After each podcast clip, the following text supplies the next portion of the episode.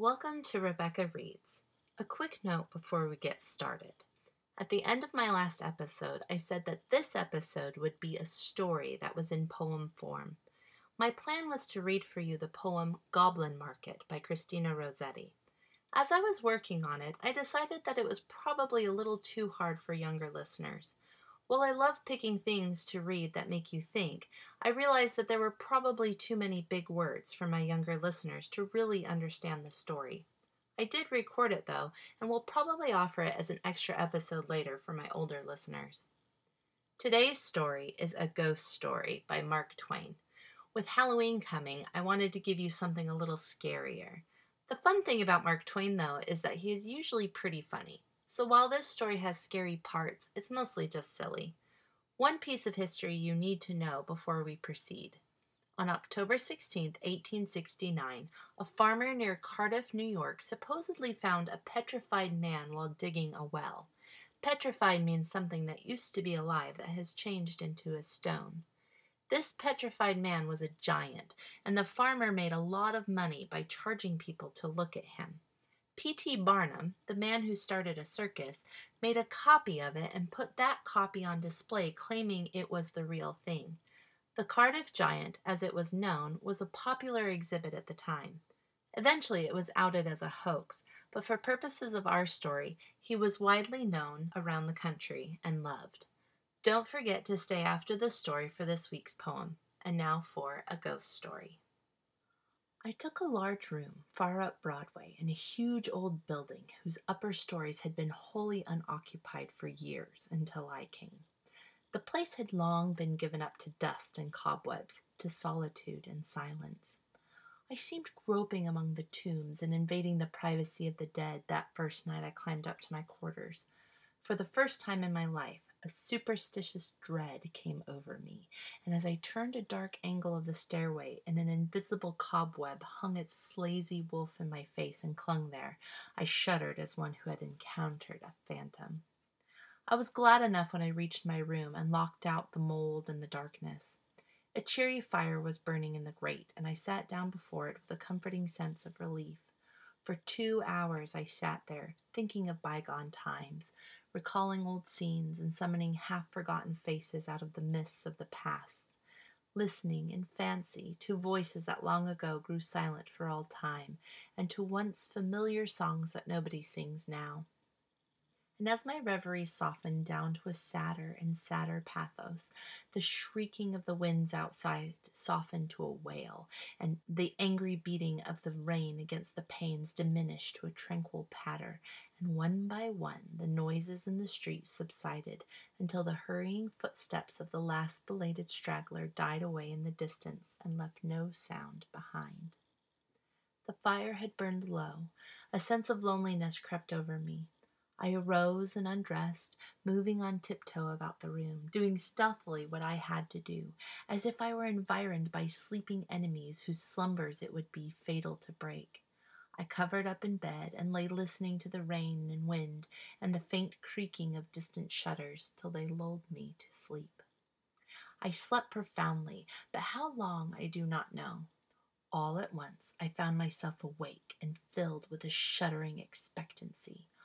All was still, all but my own heart. I could hear it beat. Presently, the bedclothes began to slip away slowly toward the foot of the bed, as if someone were pulling them. I could not stir. I could not speak. Still, the blankets slipped deliberately away till my breast was uncovered. Then, with a great effort, I seized them and drew them up over my head. I waited, listened, waited. Once more that steady pull began, and once more I lay torpid a century of dragging seconds till my breast was naked again. At last I roused my energies and snatched the covers back to their place and held them with a strong grip. I waited. By and by I felt a faint tug and took a fresh grip. The tug strengthened to a steady strain. It grew stronger and stronger. My hold parted, and for the third time the blanket slid away. I groaned. An answering groan came from the foot of the bed. Beaded drops of sweat stood upon my forehead. I was more dead than alive. Presently I heard a heavy footstep in my room, the step of an elephant, it seemed to me. It was not like anything human, but it was moving from me. There was relief in that. I heard it approach the door, pass out without moving bolt or lock, and wander away among the dismal corridors, straining the floors and joists till they creaked again as it passed, and then silence reigned once more. When my excitement had calmed, I said to myself, This is a dream, simply a hideous dream. And so I lay thinking it over until I convinced myself that it was a dream, and then a comforting laugh relaxed my lips, and I was happy again. I got up and struck a light, and when I found that the locks and bolts were just as I had left them, another soothing laugh welled in my heart and rippled from my lips. I took my pipe and lit it, and was just sitting down before the fire when down went the pipe out of my nerveless fingers. The blood forsook my cheeks, and my placid breathing was cut short with a gasp. In the ashes on the hearth lay side by side with my own bare footprint was another so vast that in comparison mine was but an infant's. Then I had had a visitor, and the elephant tread was explained. I put out the light and returned to bed, palsied with fear. I lay a long time peering into the darkness and listening. Then I heard a grating noise overhead, like the dragging of a heavy body across the floor. Then the throwing down of the body and the shaking of my windows in response to the concussion. In distant parts of the building, I heard the muffled slamming of doors. I heard, at intervals, stealthy footsteps creeping in and out among the corridors and up and down the stairs. Sometimes these noises approached my door, hesitated, and went away again. I heard the clanking of chains faintly in remote passages and listened while the clanking grew nearer, while it wearily climbed the stairways, marking each move by the loose surplus of chain that fell with an accented rattle upon each succeeding step as the goblin that bore it advanced. I heard muttered sentences, half uttered screams that seemed smothered violently, and the swish of invisible garments, the rush of invisible wings. Then I became conscious that my chamber was invaded, that I was not alone. I heard sighs and breathings about my bed, and mysterious whisperings. Three little spheres of soft phosphorescent light appeared on the ceiling directly over my head, clung and glowed there a moment, and then dropped. Two of them upon my face and one upon the pillow. They spattered liquidly and felt warm. Intuition told me they had turned to gouts of blood as they fell. I needed no light to satisfy myself on that.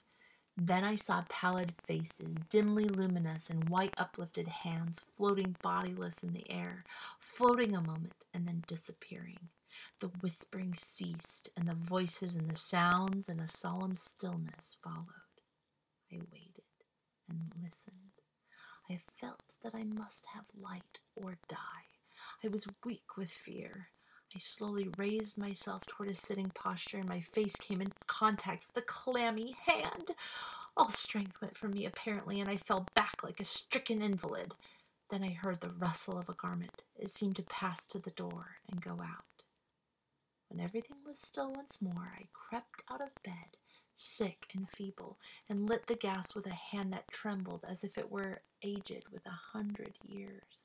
The light brought some little cheer to my spirits. I sat down and fell into a dreamy contemplation of that great footprint in the ashes. By and by, its outlines began to waver and grow dim. I glanced up, and the broad gas flame was slowly wilting away. In the same moment, I heard that elephantine tread again. I noted its approach, nearer and nearer along the musty halls, and dimmer and dimmer the light waned. The tread reached my door. The tread reached my very door and paused. The light had dwindled to a sickly blue, and all things about me lay in a spectral twilight. The door did not open, and yet I felt a faint gust of air fan my cheek, and presently was conscious of a huge cloudy presence before me. I watched it with fascinated eyes. A pale glow stole over the thing. Gradually its cloudy folds took shape, an arm appeared, then legs, then a body, and at last a great sad face looked out of the vapor. Stripped of its filmy housings, naked and muscular and comely, the majestic Cardiff giant loomed above me. All my misery vanished, for a child might know that no harm could come with that benignant countenance. My cheerful spirits returned at once, and in sympathy with them, the gas flamed up brightly again. Never a lonely outcast was so glad to welcome company as I was to greet the friendly giant. I said, Why, it is nobody but you. Do you know I have been scared to death for the last two or three hours? I am most honestly glad to see you. I wish I had a chair. Here, here, don't try to sit down in that thing. But it was too late. He was in it before I could stop him, and down he went. I never saw a chair shivered so in my life. Stop, stop, you'll ruin ev- Too late again. There was another crash, and another chair was resolved into its original elements. Confound it, haven't you got any judgment at all? Do you want to ruin all the furniture on the place? Here, here, you petrified fool. But it was no use. Before I could arrest him, he had sat down on the bed, and it was a melancholy ruin. Now, what sort of a way is that to do? First, you come lumbering about the place, bringing a legion of vagabond goblins along with you to worry me to death.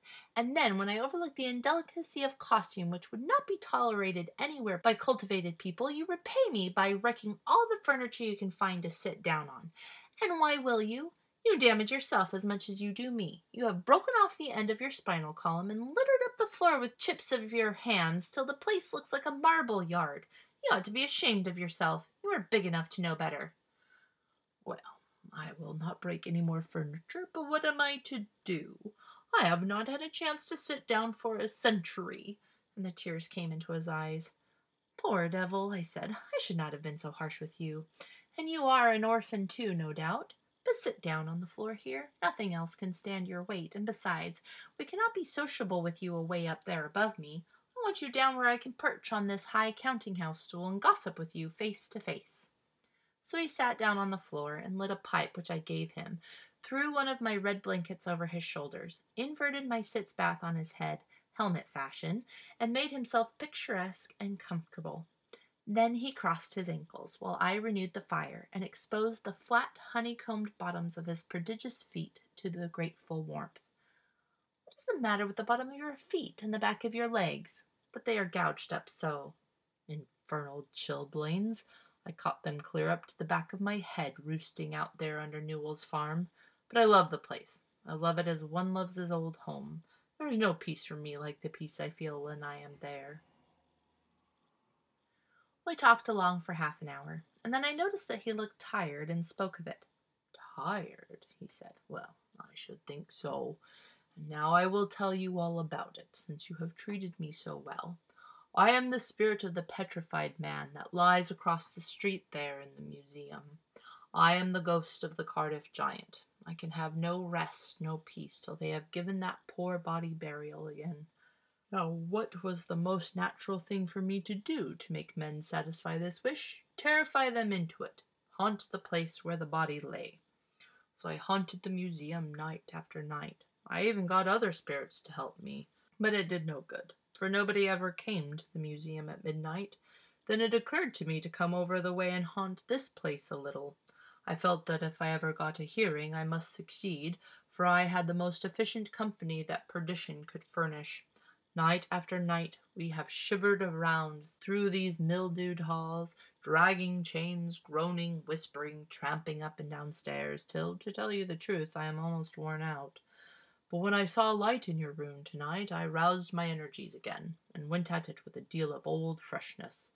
But I am tired out, entirely fagged out. Give me, I beseech you, give me some hope.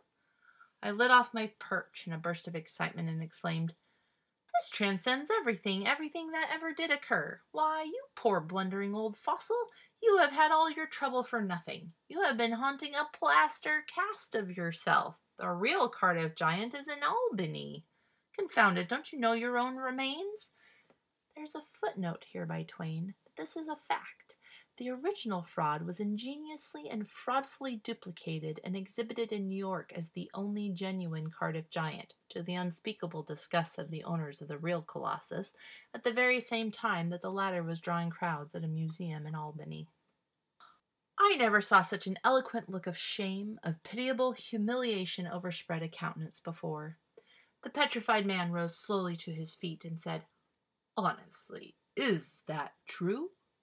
As true as I am sitting here.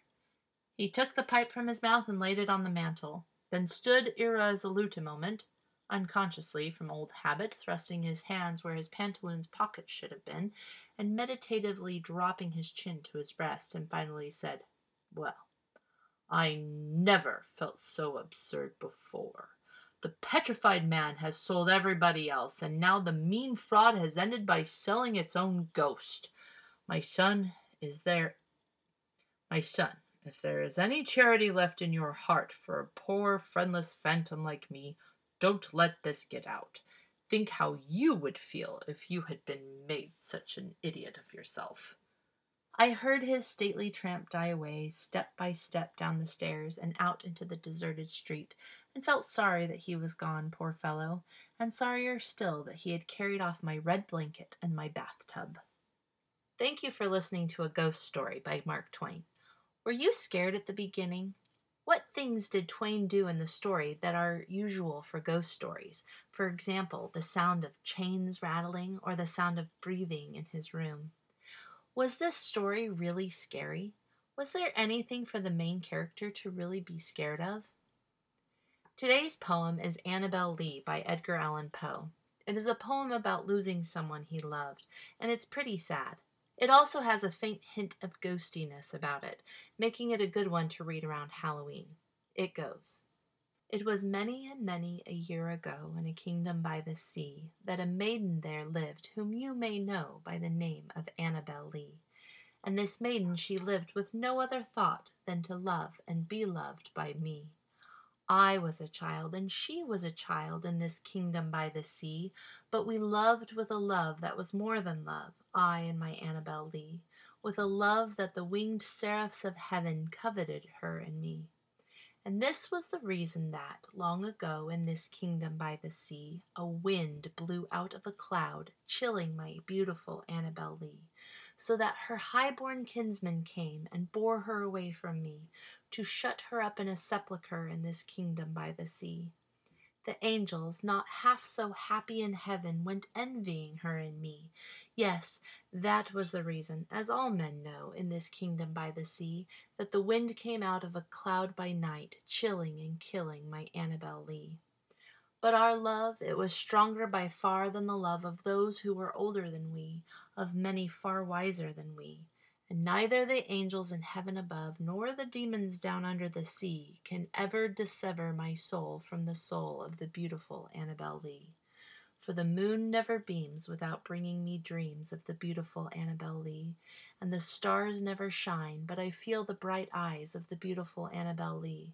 And so, all the night tide, I lie down by the side of my darling, my darling, my life and my bride, in her sepulchre there by the sea, in her tomb by the sounding sea. That is another episode of Rebecca Reads. Please subscribe to this podcast on iTunes or Spotify so you don't miss a single episode. Also, make sure to follow the Rebecca Reads Facebook page for updates and other fun content. Keep reading and come back next week for another episode of Rebecca Reads.